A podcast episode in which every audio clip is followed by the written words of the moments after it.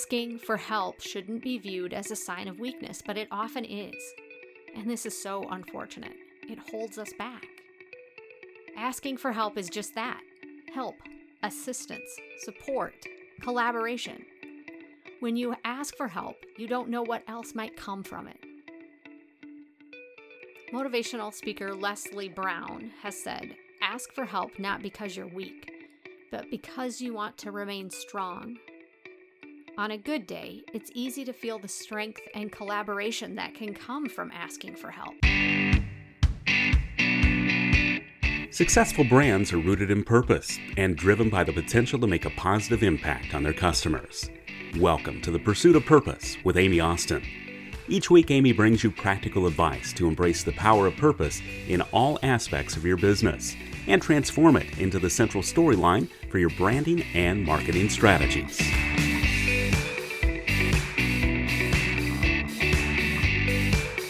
Recently, I was reminded of how hard it is to ask for help, which is exactly why it is so important to ask for it when you need it. Additionally, I was reminded of how important it is to model that behavior too.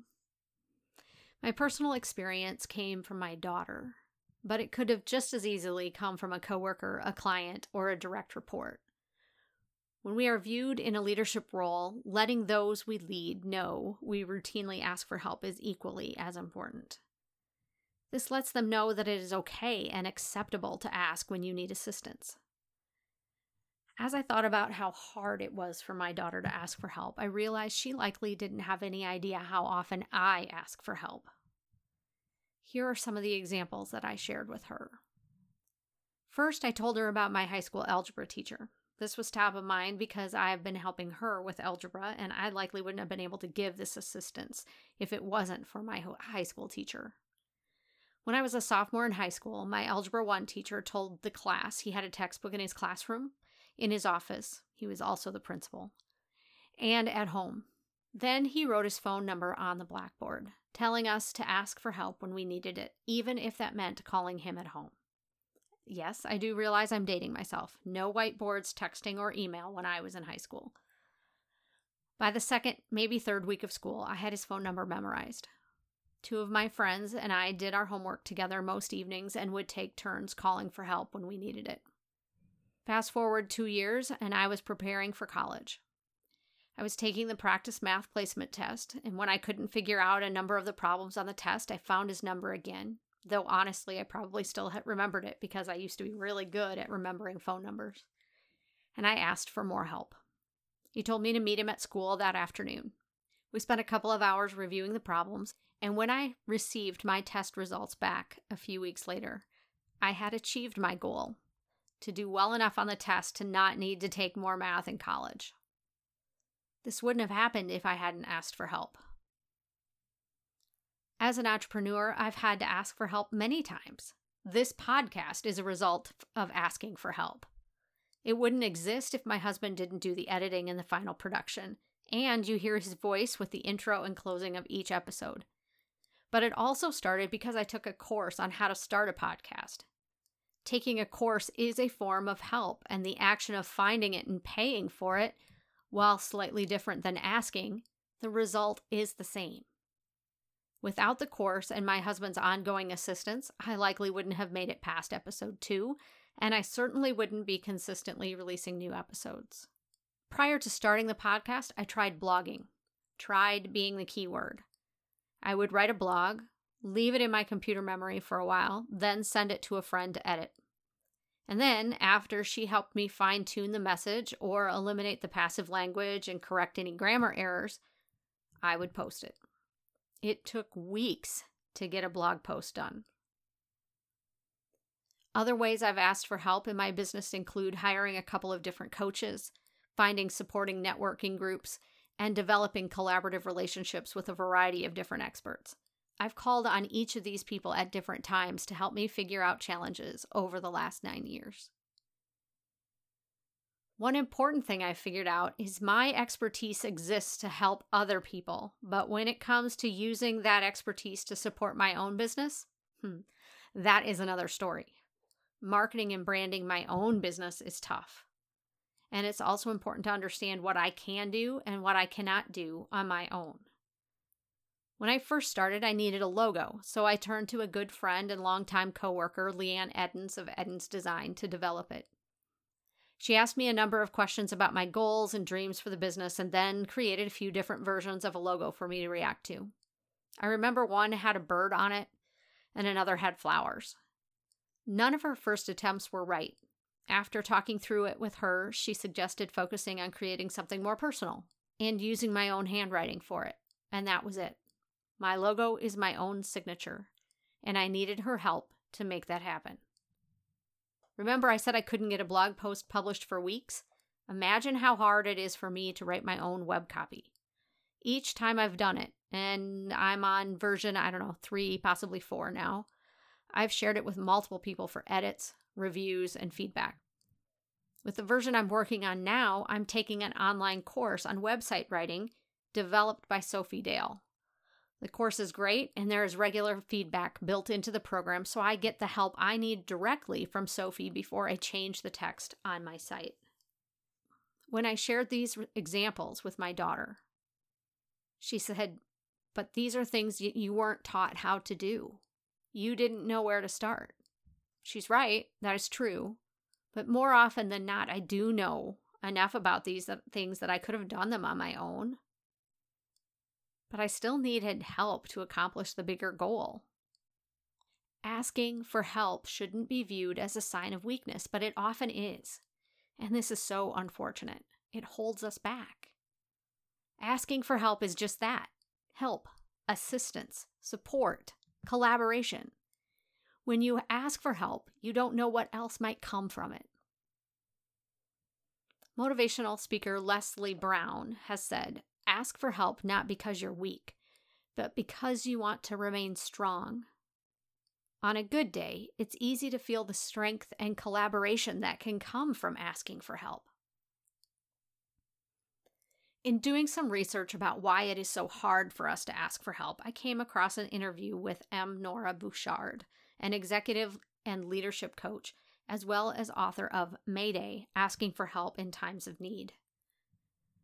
She explains that there is a psychological reason why it's tough to ask for help. We are hardwired to want to do things on our own and be independent. Asking for help often makes people feel uneasy because it requires surrendering control to someone else. And when I think about that statement in the minds as a parent, we teach our kids to be independent. Fear of asking for help isn't just fear of not being capable, it's also fear of being a burden, fear of imposing, and fear of being too needy. Bouchard goes on to say, We make a lot of excuses for not making the request. And the irony is that most often people do want to help. How can we make asking for help easier? Consistency, practice. The more you ask for help, the easier it gets. But that means you need to do it. Her advice is to ask for help in smaller ways. Speak up if you need help on a video call, or ask for something you know you'd happily do for someone else. Reframing is another technique that makes asking for help easier. Rather than viewing it as a transaction, consider it part of a conversation. Instead of just saying, I need help, phrase it this way I've got a problem or a challenge that I could really use some help with. Let's talk it through and see what the two of us can come up with. Bouchard also recommends identifying who your support team is so when you do need help, you know who you would go to. Remember, I said I have spent time building relationships with people who I've gone to for help when I need it? Whether it was simply an ask or I hired them, they are my support team. Sometimes I need to expand beyond my go tos. And when that happens, I usually start with them and ask if they have anyone they would recommend as a valuable or trusted resource. Receiving help is a means of growth and learning. When others help us, we are learning what we didn't know. We are collaborating with them and brainstorming or, or group sourcing the ideas around whatever challenge it was that we went to them for. The result is always going to be worth it Even if you opt not to use the advice they gave at the moment, you may find yourself going back to it again later for a different challenge. Asking for help is a sign of strength and confidence. When we are confident in what we can and cannot do, asking for help becomes easier. It is also a sign of resourcefulness. We live in a world where people expect a quick response or solutions to the problems, so surrounding yourself with people who can help you in different situations is valuable. Asking for help is also a sign of humanness and makes you more approachable in the future. When others see you asking for help, people around you will feel more comfortable reaching out to you or others in their time of need. But remember, asking for help is not just about you. You still need to contribute and make yourself available when others need help from you. I found this quote in a Forbes article. Our lives are richer, not poorer, when we share our gifts with others. So, whether you need someone to lend you a hand or just need someone to listen, consider by having the courage to ask for help, you're not putting them out, you're pulling them up. Let's bring this around to a conversation you all know I like to have being confident in your brand. When you are clear and consistent with your brand, you are making it easier for your audience to know how you can help them.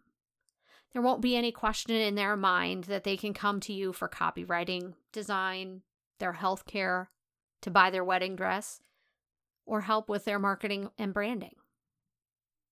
And they may even feel so confident coming to you that they will ask for help in areas that may or may not be something that you're able to do. But the trust they have in you, your business, and your collective abilities tells them that you can help them. This is what you want them to do. And if what they need isn't something you are able to assist with, then give them some recommendations or resources. So I think this is a good place to remind you of a few ways that I can help you. For help with message development, download the Educate, Engage, and Empower messaging guides, and then listen to the companion podcast episodes to bring each of these elements to your marketing. You can access this free resource at bit.ly, bit.ly backslash messaging course.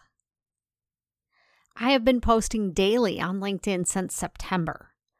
If you need help coming up with ideas to write about on social media or in your blog, I've created a Pinterest board of writing prompts that I regularly add to. Simply search Austin Marketing Writing Prompts on Pinterest to find this resource. I'll also provide a link to it and the messaging course in the show notes. If you need help getting clear and consistent about what your brand is, how it helps those you serve, and why it matters, let's talk. If you need help getting clear on who you serve, let's talk about that too. If you feel hesitant or uncertain of whether an opportunity that has presented itself is right for your business, I can help you with that. If you are the sole person responsible for marketing and branding in your organization and want to brainstorm or strategize before making recommendations to your leadership team, I'm here for you. My work focuses on bringing clarity, consistency, and ultimately confidence to you and your audience about your brand, your business, and your ability to achieve the goals and objectives for your business. So, how can you help me? If you enjoy the Pursuit of Purpose podcast, share it with your friends and colleagues, and then take a moment to write a review on your podcast player of choice. Or if you know someone I should interview on the show because you are inspired by the fact that they are living their purpose, or they understand the importance of intentionality and connecting business decisions to the overarching purpose of the organization, Send me a message via LinkedIn, Instagram, or my Facebook page. Going back to asking for help, I want to challenge you to think about this.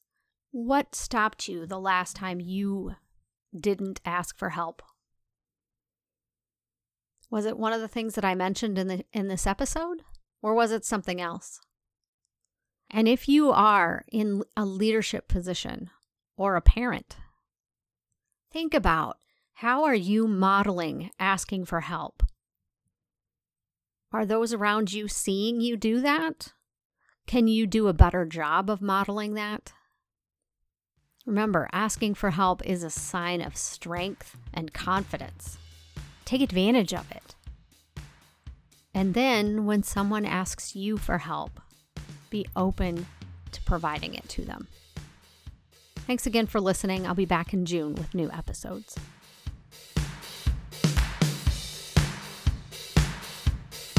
This has been the Pursuit of Purpose podcast presented by Austin Marketing. If you enjoyed the show, please be sure to leave a rating and review on your favorite podcast player. Head over to amyaustinmarketing.com for links and resources mentioned in today's show, as well as ways to subscribe and connect with Amy. Thanks for listening.